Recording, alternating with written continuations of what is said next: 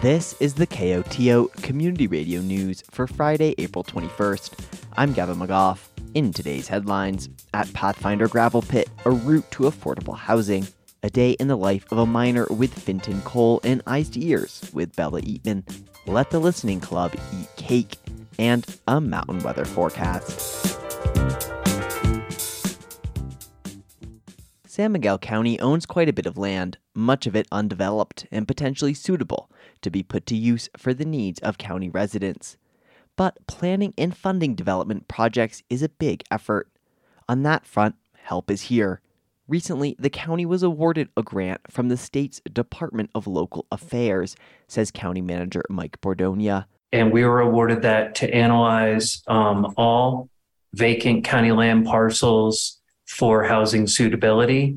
And one that we had known about for some time is the county's Pathfinder Gravel Pit parcel, which is a sizable parcel up near San Bernardo and Lizard Head.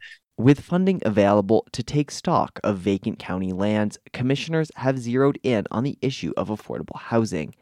The Pathfinder Gravel Pit, which Bordogna speaks of, is first up for a number of reasons. Here's Bordogna. With the adjacent neighborhood of San Bernardo, significantly deed-restricted community, it also is works with them.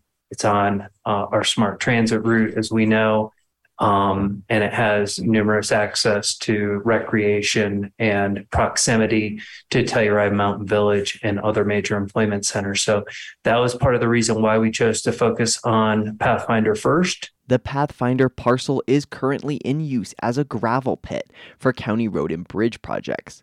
While that might not seem ideal for a housing project, Jim Kehoe, an architect working on the study, says it actually comes with benefits. Kehoe explains road and bridge could do initial preparation work at the site. Yeah, that's another ideal part of this, is that they could prep the site prior to it becoming a true project, which we all know would help costs considerably. Speaking at a meeting of the Board of County Commissioners this week, Kehoe presented topographic maps detailing potential road schemes and building sites. Kehoe says the site is somewhat uneven, with the flat, buildable areas scattered throughout the area. And what's interesting here is we really looked at this, and the mapping led to these clusters, which naturally create more of a rural character. There are additional benefits. The site is slightly lower than the interstate, sheltering it from noise, and it's located near a fire department. Also good news for anyone familiar with winter in the San Juans, it has great solar exposure. Kehoe explains this comes with sustainability benefits as well. And then you have daylight orientation to the south all the way to the west, and a little bit to the east on some of these sites. The orientation is good because a lot of the projects we are doing are going all electric. So obviously it's important to have good solar access for that purpose. And this site is, I'd say, an 8 on that scale of 1 to 10. The county is concurrently in conversation with the U.S. Forest Service to acquire the adjacent Matterhorn Mill property, which could expand opportunities for the project. Following Kehoe's presentation, commissioners entered an executive session to discuss acquisition efforts at Matterhorn. Further action on the feasibility study at Pathway and other county lands is forthcoming. You can't touch this. You can't touch this. You can't touch this. It's a mix of national and local sports this week on A Day in the Life of a Miner. Telluride High School's Fintan Cole brings the latest on the NBA, minors lacrosse, and the NHL. Have a listen. Look at my eyes, man. You can't touch this.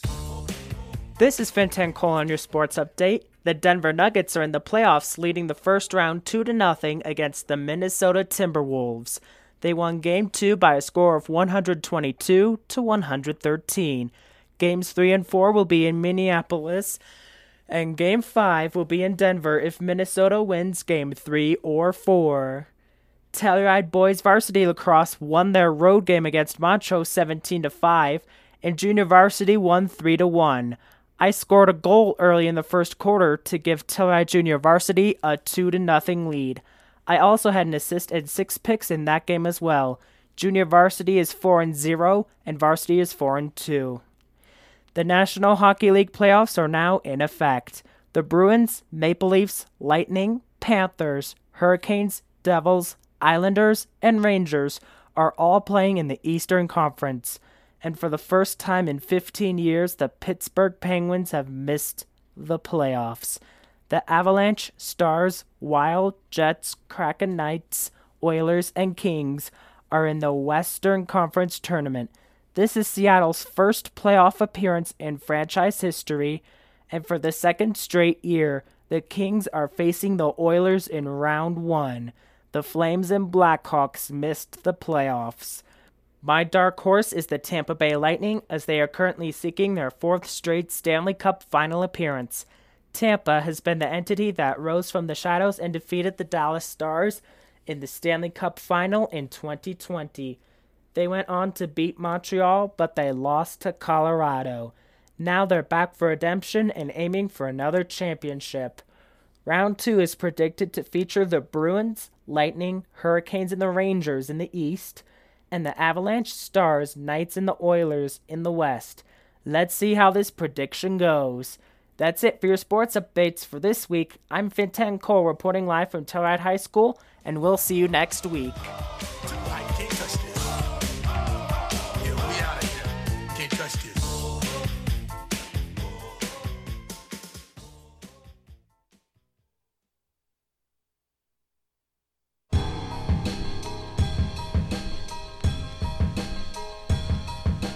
This week on Eyes to Ears, we're flipping the script.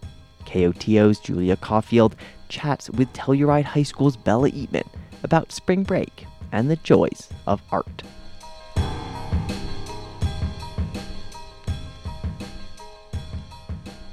So Bella, today we're going to be flipping the script a little bit, and I get to interview you. We're fresh back from spring break, so what did you get up to over the 2 weeks off? Well, I did do a lot of things, I guess, over the spring break, but at the same time, I didn't do, I guess, chock full of worldwide adventures like most of the locals around here. I went over to Texas for my spring break, visited a lot of family, and it was very chill, very fun. I got to see Dungeons and Dragons, the movie. That was an amazing experience to have with my father, who is very much into D&D as I am. I didn't draw a whole lot during this spring break, and which is probably sad to disappoint. But I did do some more crocheting over this spring break as well. If you didn't know, I do have a hobby in crocheting. It's been going splendid. That's amazing that you've been crocheting. I love to knit, so love a fellow yarn worker. What have you been working on with your crocheting? Well, at first I was working on finishing my project with making a pencil case for my watercolor pencils, and that was awesome. It looked like it's designed to look like a bee. I just need to sew in the eyes now. And right now I am working on a project where I make an entire hoodie. That's gonna be amazing, and I love the yarn that I'm working with right now. It's multicolored, so it's always gonna be so magical to look at. That is amazing. That's a huge project. You are a very multi-talented artist, right? You crochet, you draw, you paint, you do all sorts of things. What is it that you really love about expressing yourself through art and through creativity in that kind of way? I've never really been one to say that I express myself through art. I mainly just draw what I want to draw, and it feels like there's not much of a feeling behind it. However, there are characters that I have made that are very reminiscent of me and how I live my life without even realizing it. And that's how it is with drawing and writing my stories. But with crocheting, it's a whole new thing because I've never done this before. And I've just been loving the challenge and the new possibilities it brings. Of you can make just about anything with this. With just a small ball of yarn, you can make anything, and it's so amazing. Yeah, that's one of the things that I love about knitting as well, is, to your point, also when you finish a project, like, you have something that you can hold in your hand. Like, you are making a useful thing, whether it's your pencil case or your hoodie. It's like, once you finish, you get to have this item that you've fully created. And yes, and in a way, it feels more real than drawing. Because with drawing, it's like, that's just a picture on a paper. It can mean more than that, but at the end of the day, to me, it's a picture on a paper. But with crocheting, I did this one project where I crocheted a doll. And making that doll, it was a very fun process, but when it was finished, I finally got to hold it in my hand, and it felt like a real creature, per se. And it felt exciting, like, I guess, like how Dr. Frankenstein would have felt if he had created his monster. Oh my gosh, that's amazing. That's a fantastic way to describe it. As we have said, Bella, you are multi-talented in so many different forms of art.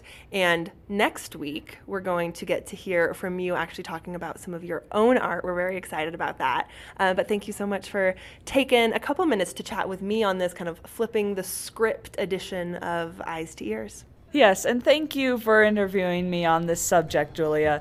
Thank you so much.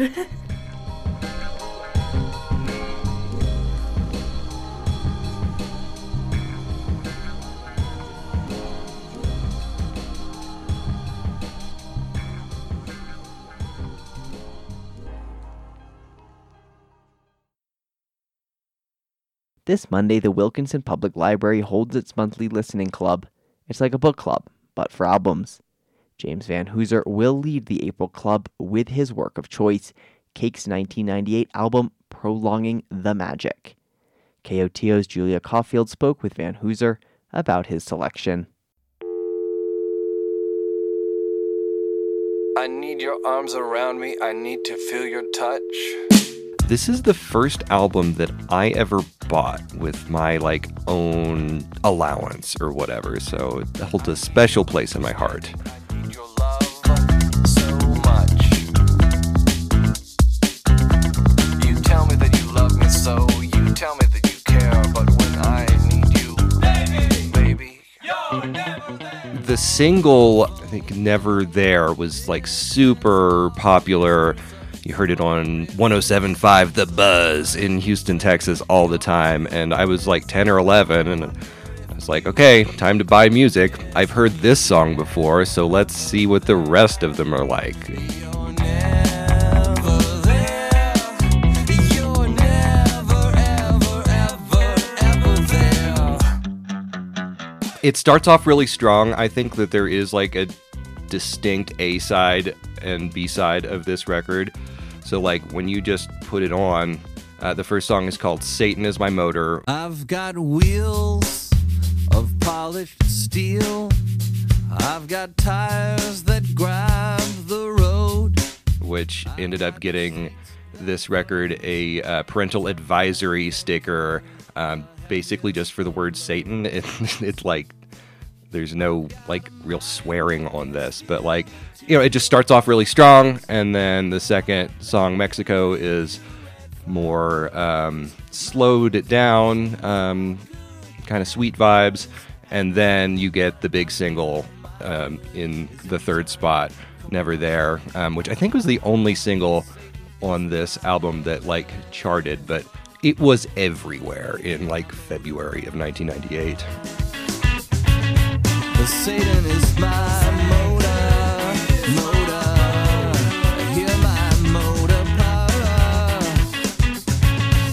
Satan is the only one who seems to understand. It is a rock record, but it's brass forward. You know, there's a lot of trumpet stings. There's a number of waltzes on this record. You know, songs in 3/4 time, which again is a little bit rare for the time. And the lyrics are generally funny and irreverent. As soon as you're born, you start dying, so you might as well have a good time. Oh no, sheep go to heaven, goats go to hell. Sheep go to heaven, goats go to hell. Not super heavy, like, I don't know, you don't listen to Cake to, like, get deep in the psyche of really important lyrics. They're light and they're fun and they're goofy, which is something I like in music. I like there to be lyrics, but I don't want to have to pay attention to them. It's just a fun record, I think, is how I would describe it. To Sunset Strip, I don't want to go to Sunset Strip. I don't want to feel the emptiness of bold marquees with stupid band names. I don't want to go to Sunset Strip. I think some people could ask, does it hold up? Like, you know, I've got this super hardcore nostalgia for it.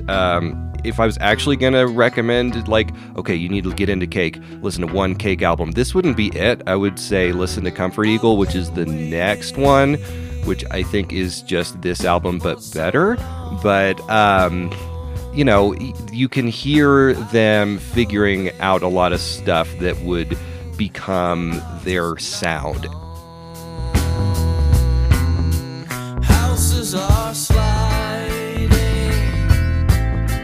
in the mud, rivers are raging in your blood. I moved to Telluride in the summer of 2013, and so my first ever festival here was the 2013 Ride Festival. I worked the KOTO beer booth, and Cake was headlining. This was also the year St. Vincent and David Byrne were here for that show. Still my favorite festival in Telluride of all time. It was a magical welcome to the community to see my favorite band at One Town Park stage.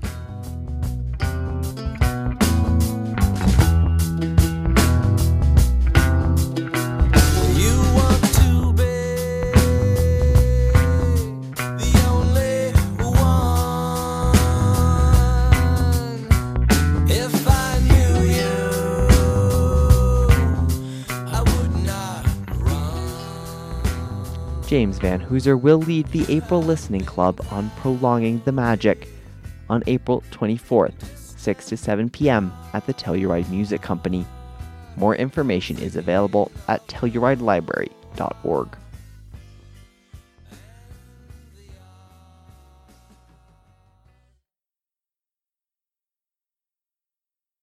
Telluride Parks and Recreation will open the first round of summer campground reservations on Monday, April 24th at 9 a.m. for the upcoming season. This first round will open reservations for dates between May 12th and June 9th.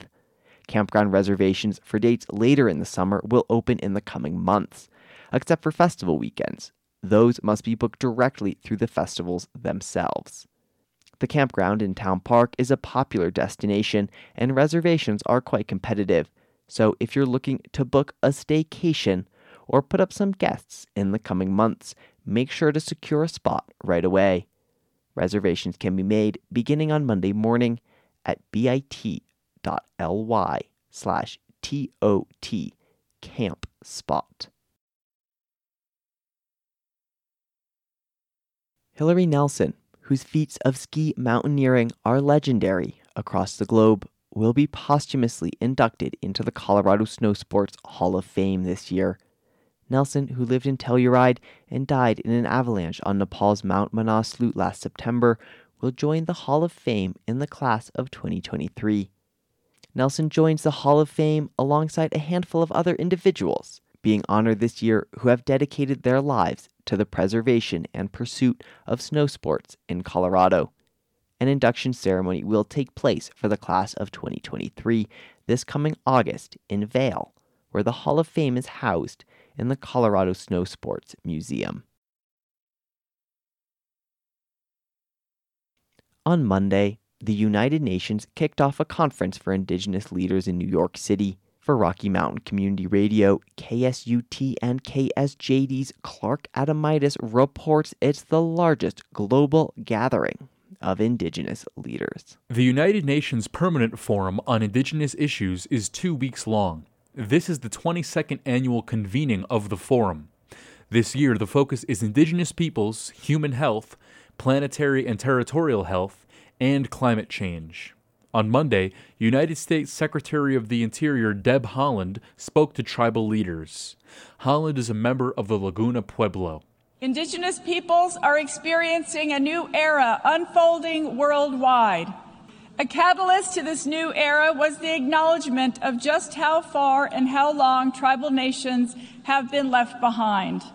During the COVID-19 pandemic, we saw that communities had no running water to wash their hands, families that lived hundreds of miles from a doctor or a clinic, and children and workers without access to learning or telework options because they didn't have broadband internet.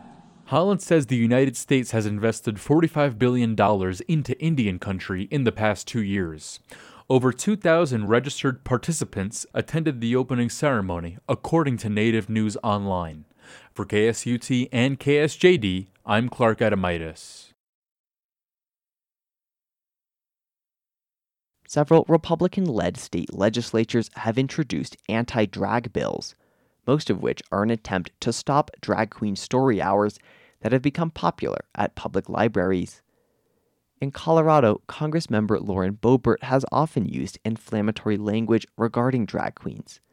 She tweeted last August, quote, "Message to all the drag queens out there, stay away from the children in Colorado's 3rd District," end quote. The Bluebird Cafe in Glenwood Springs, which is in Boebert's district, ignored the message and recently held its first drag queen story time. For Rocky Mountain Community Radio, KDNK's Haddison Rensberry reports. It is a crisp spring morning at a downtown coffee shop, and the cafe is closed for a private event.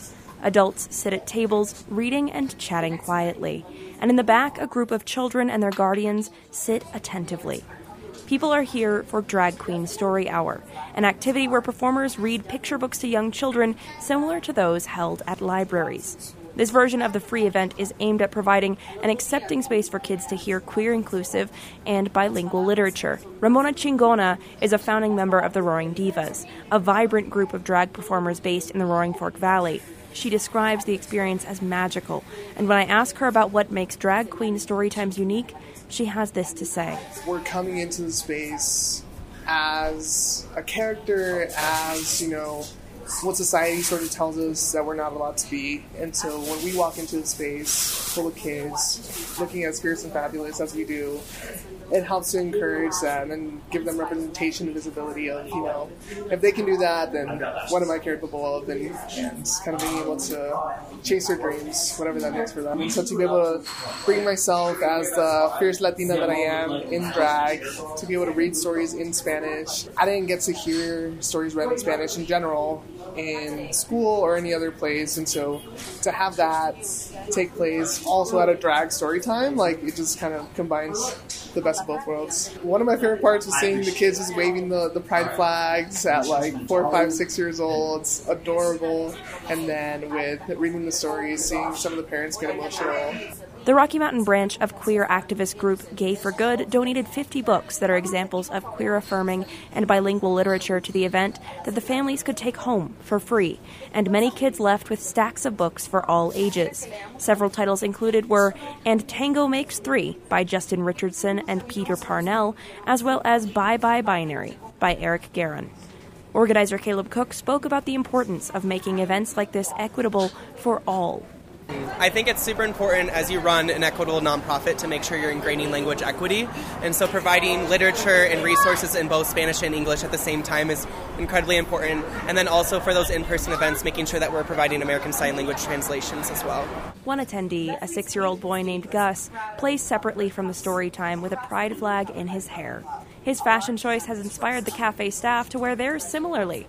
He's taken the opportunity of a wide-open coffee shop to play some of his own games with a friend. I know it's their first time, and it's also my first time, but it was kind of boring for me, so I decided to come over to my dad. Now I'm playing that game with my friend Eli. But before I even started playing that game, I was reading my bird guidebook. Gus's dad watches on and weighs in on the importance of bringing his children to experiences like this. His wife holds their 3-year-old while sitting across the room, listening intently to the story time. What I love about this environment is just there's an amount of love and literally colors and just acceptance and support in the air that we haven't really experienced going to library events as much, you know.